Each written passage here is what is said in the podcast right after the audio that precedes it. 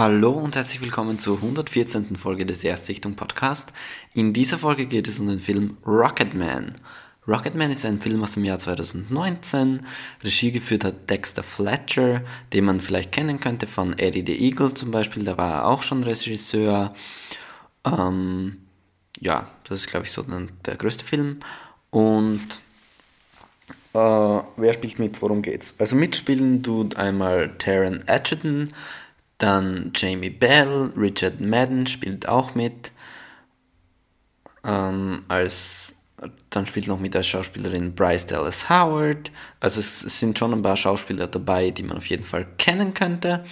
Und worum geht es dabei? Also der Film ist aus dem Jahr 2019, falls ich das noch nicht gesagt habe.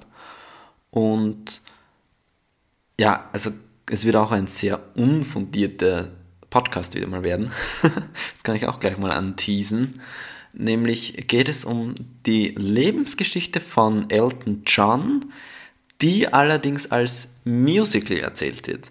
Und für alle Leute, die das jetzt schon mal sehr abturnt, ich finde, es ist wirklich sehr gut eingewoben, eingewoben dieser Musical-Aspekt. Also ganz am Anfang, die erste Musical-Einlage quasi, die hat mich ein bisschen genervt und die hat mich auch ein bisschen rausgerissen. Und da habe ich mir schon gedacht, uiuiui, ui, ui, wenn jetzt der ganze Film so weitergeht, dann wird es vielleicht schwierig werden.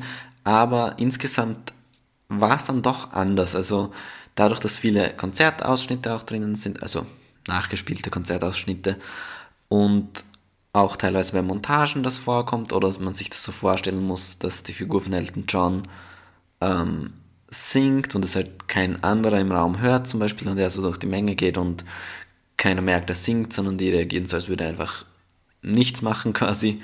Ähm, die haben das Ganze sehr aufgelockert und nicht so in dieses typische 0815 Musical-mäßige gepresst. Ähnlich wie es schon bei La La Land war, meiner Meinung nach. Ähm, man merkt das nicht so sehr. Also es fühlt sich nicht so fremdkörperartig an wie ein Musical, so, so, so komplett inhaltsleer, sondern es ist echt trotzdem ein guter Film mit einer Story, was mir schon mal sehr gut gefallen hat.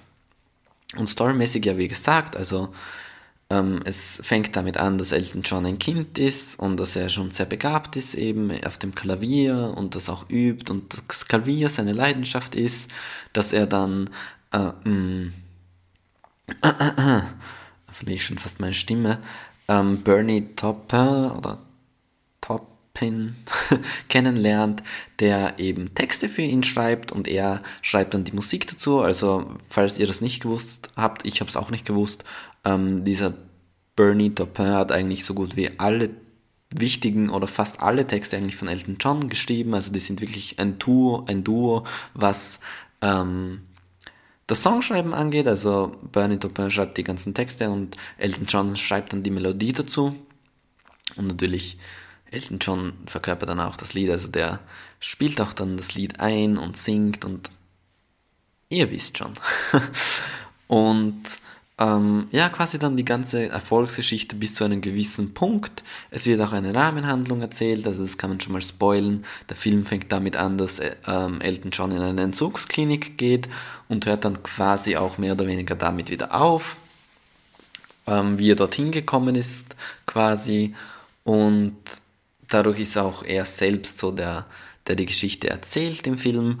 Und ja, mir hat das sehr gut gefallen. Ich hatte ihn auf Original, im Original gesehen von iTunes Österreich äh, geliehen und dann eben auf Englisch angesehen, weil gerade bei Filmen, wo gesungen wird, finde ich es immer furchtbar, wenn die Sprache Deutsch ist und auf einmal zack, singen wir Englisch. Das ist meiner Meinung nach sehr weird zum Anschauen. Ähm, reißt mich immer ein bisschen raus. Das war jetzt hier nicht der Fall. Und vielleicht noch als kleinen Anhaltspunkt, also meiner Meinung nach ist der Film letztes Jahr so ein bisschen untergegangen, weil er so ein paar Monate nach Bohemian Rhapsody rausgekommen ist und dann die ganze Aufmerksamkeit auf Bohemian Rhapsody war und dann dieser andere Musikerfilm quasi, der eben dann Rocketman war, so ein bisschen untergegangen ist einfach, weil äh, da die Aufmerksamkeit dann nicht mehr so da war für diese Art von Film. Was sehr schade ist, weil ich habe halt dann den Film sehr verglichen mit Bohemian Rhapsody während dem Schauen und auch danach und ich finde, äh, das ist auch gerechtfertigt aufgrund eben dieser Veröffentlichungsknappheit, dass die beide sehr zum ähnlichen Zeitpunkt veröffentlicht worden sind. Und ich muss sagen, im Vergleich zu Bohemian Rhapsody hat mir Rocketman von dem her besser gefallen, dass er ehrlicher ist und ungeschönter. Also über die ganze Drogensucht von Elton John, den Alkoholismus, ähm, wie tief er wirklich gefallen ist. Die, die Sexualität von ihm wird auch mehr ausgearbeitet als hier bei Freddie Mercury in Bohemian Rhapsody. Also er fühlt sich irgendwie echter an, obwohl er künstlicher ist, weil es ja ein Musical ist, was schon eine Kunst für sich ist, ähm, beziehungsweise eine Errungenschaft für sich, wenn man über einen Film sagen kann, dass es sich echter anfühlt, obwohl er eben nicht so auf diese Echtheit erpicht ist, ja. Also man kann dem Film wenig angreifen, storytechnisch und wenig ähm, Fixpunkte jetzt kritisieren und sagen, ja, das war ja gar nicht so, weil er den Anspruch gar nicht hat auf diesen hundertprozentigen Realismus, weil er eben sagt, hey, ich bin ein Musical, ich hebe mich sowieso davon ab, habe teilweise gewisse Musical-Elemente in mir und deshalb, äh, ja, wie gesagt, gibt es gar nicht diesen Anspruch auf völlige Korrektheit und so weiter. Ähm, ja, soweit zum Film. Allerdings muss ich sagen, insgesamt hat mir doch so ein bisschen was gefehlt. Also ich bin nicht so hundertprozentig reingekommen, habe nicht so hundertprozentig mitgefiebert. Natürlich war es interessant, neue Dinge über Elton John zu erfahren, weil da auch viele Dinge drinnen waren, die ich nicht wusste oder die mir nicht so bewusst waren. Ähm, man schaut dann halt so weg, ja.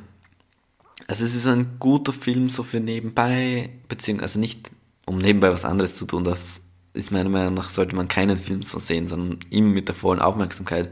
Aber ich meine einfach, ähm, es ist halt so ein Feel-Good-Film, da geht man rein und schaut sich den an, aber es bleibt nicht so viel hängen, er hat nicht so viel Impact auf einen, es gibt nicht so diese Szenen, äh, die so wahnsinnig herausstechen, meiner Meinung nach, beziehungsweise die Szenen, die mir gefallen haben. Da gibt es dann auch fast immer irgendwie ein kleines Manko, was mir dann wieder ein bisschen madig gemacht hat, diese Szene. Und ja, alles in allem ein guter, schöner Film, aber auch nicht der große Wurf, auch nicht der große Klassiker. Ich glaube, dann wird man relativ schnell vergessen, was ein bisschen schade ist. Aber ja, wenn man und damit jetzt zum Abschluss den dann mit Bohemian Rhapsody vergleichen muss, muss ich sagen, äh, sie sind ungefähr gleichwertig für mich. Ja? Also andere Ansätze, andere ähm, Fixpunkte gesetzt und äh, andere Prioritäten gesetzt, aber im Endeffekt ungefähr das gleiche erzielt bei mir. Äh, ja, nur das eine, letzte noch, was ich dazu fügen kann, Bohemian Rhapsody habe ich halt im Kino gesehen, was ähm, bei den Konzertausschnitten natürlich sehr gut ist, weil es sich im Kino mit mehr Leuten viel mehr anfühlt, dann dieses Konzertfeeling auch ein bisschen in den Kinosaal transportiert wird. Und dieses Erlebnis hat man natürlich, wenn man den zu Hause alleine am kleinen Fernseher, also im Verhältnis zur Leinwand kleinen Fernseher ansieht, auf keinen Fall. Ja, also dieses, diese Konzertatmosphäre verspürt man natürlich nicht, wenn man den dann am Fernseher ansieht. Ja, ich glaube, das war's. Ich glaube, man kann sich das jetzt schon in etwa vorstellen, wie der Film ist. Doch nicht so sehr unfundiert, wie ich es mir vorgestellt habe. Und vielen Dank fürs Zuhören.